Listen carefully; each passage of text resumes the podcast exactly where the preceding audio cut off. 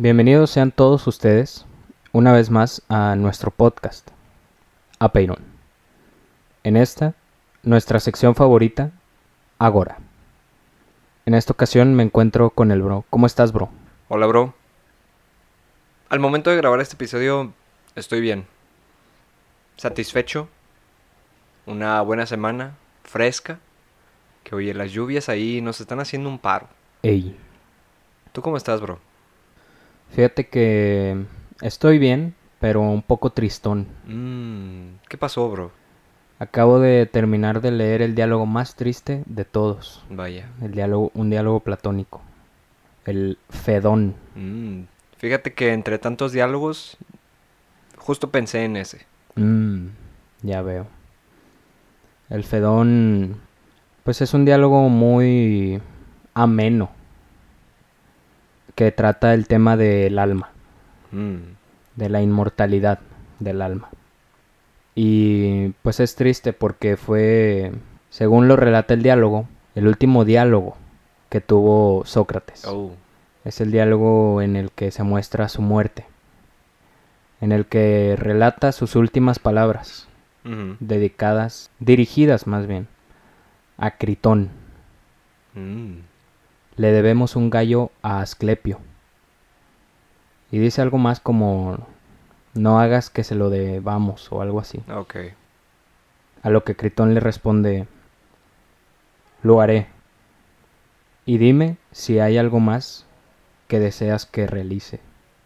A lo que Sócrates ya no pudo contestar. Chale. Pero bueno, hoy no estamos aquí para platicar de la muerte de Sócrates, bro. Ok. Hoy estamos aquí, y específicamente en este episodio, para hablar sobre la onceava idea de Aristóteles. Oh. Según la línea del tiempo que oigan. Ahí está en la descripción. Ya saben, ya saben.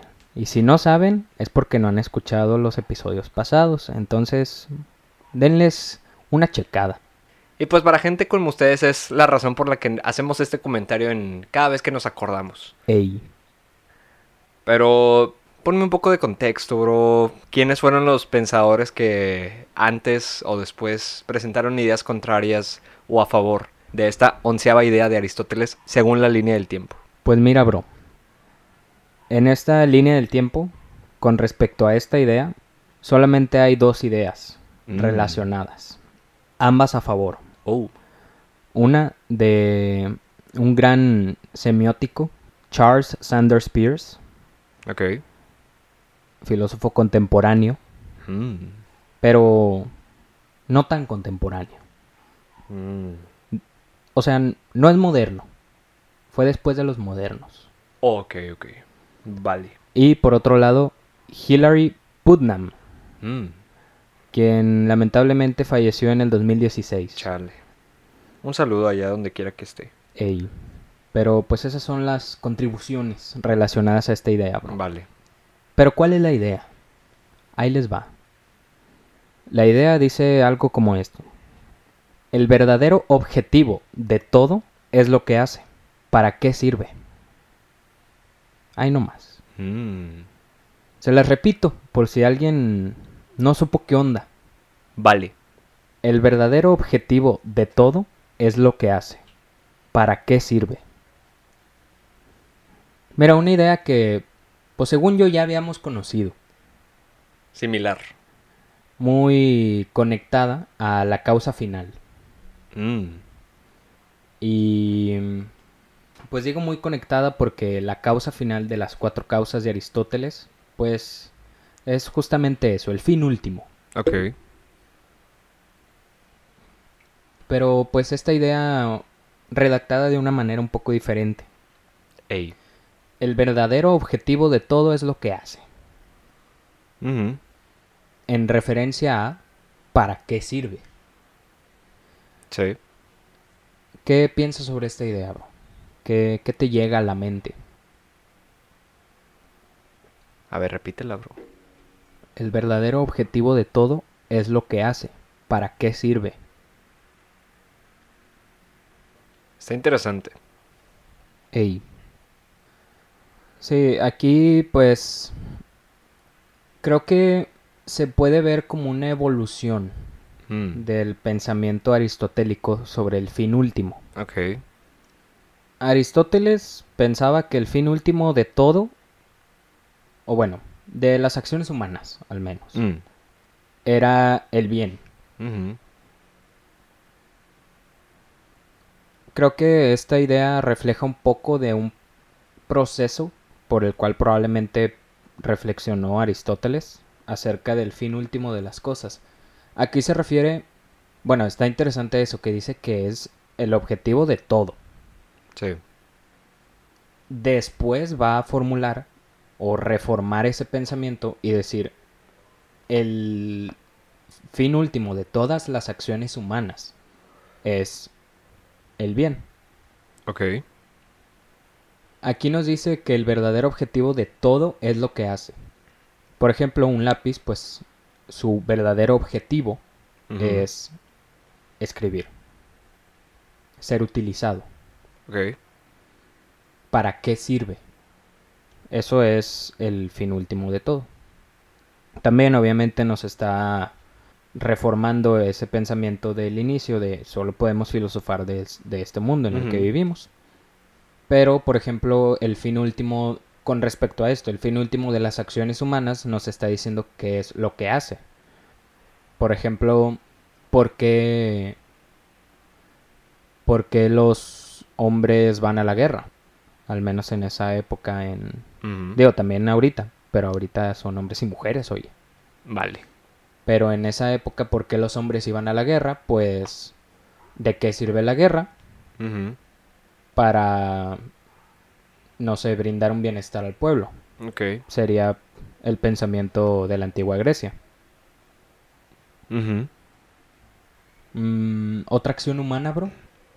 Ayudar. ¿Cuál sería? La O- acción. O sea, la acción es ayudar, Mm. pero ¿para qué sirve ayudar? Eso es lo que cuestiona Aristóteles. Ok.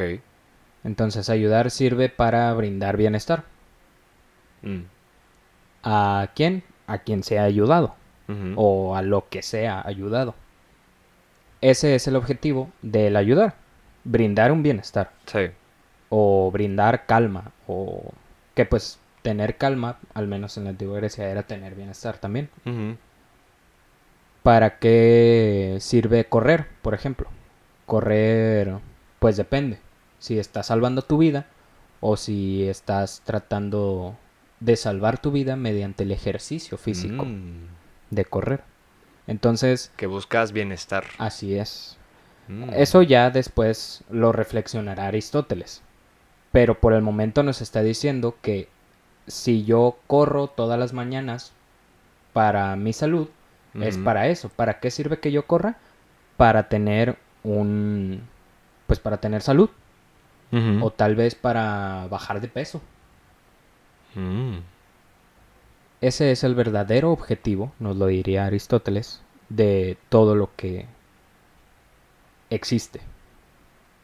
¿Cuál es el verdadero objetivo del hombre, del humano? ¿Para qué sirve? Esa es una gran cuestión. Ey. Yo no lo sé, Yo tampoco. pero probablemente Aristóteles lo haya sabido. Mm. Mm. Entonces, digo, me refiero a que lo haya sabido dentro de su pensamiento y de sus reflexiones, Mm, al menos para él. Un pensamiento que pueden adaptar los helenísticos, pero ya nosotros cuestionamos Mm. bastante. Pero, ¿qué piensas, bro? No, no te he escuchado tanto. Mientras reflexionaba la idea, yo estaba pensando en cómo podría compararse el verbo servir como ser utilizado, como su función, y servir como un sirviente. Ok. Y estaba pensando si podrían ser comparables Mm, o como sinónimos, porque pues son la misma palabra. Entonces, si fuese como la línea, o si nos fuéramos por la línea de servir a alguien o a algo, ¿para qué sirve? Ah, aunque bueno, en ese caso sería ¿a qué sirve? Sí, ¿para qué sirve? Creo que de alguna manera está relacionado con el utilitarismo. Ok. Por lo menos yo lo relaciono con... Bueno, ese utilitarismo entraría incluso en la... a lo que llegaría Aristóteles después en la ética nicomaquia, de, de que el bien último.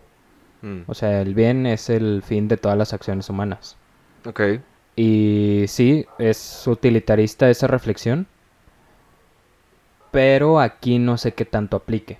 Mm, O sea, porque si lo reflexionamos desde el punto servicial, puede ser tanto utilitarista como egoísta como altruista. Ok. O sea, por ejemplo, un... Suponiendo que un papel higiénico fuera un sujeto y viéramos lo servicial que es, en lo que nos dice Aristóteles al final de esta idea, que es para qué sirve. Serviría para nosotros. Sí. ¿A qué sirve a un humano? ¿Para qué sirve para un humano? Sí, o para el que lo usa. Ajá. ¿Y qué es lo que hace? Pues limpia, limpia. Un papel Como higiénico. uso principal. Sí. Entonces, pues es casi lo mismo. Está interesante. Ey, Gracias por escuchar. nos escuchamos en el siguiente episodio. Sobres. Bye.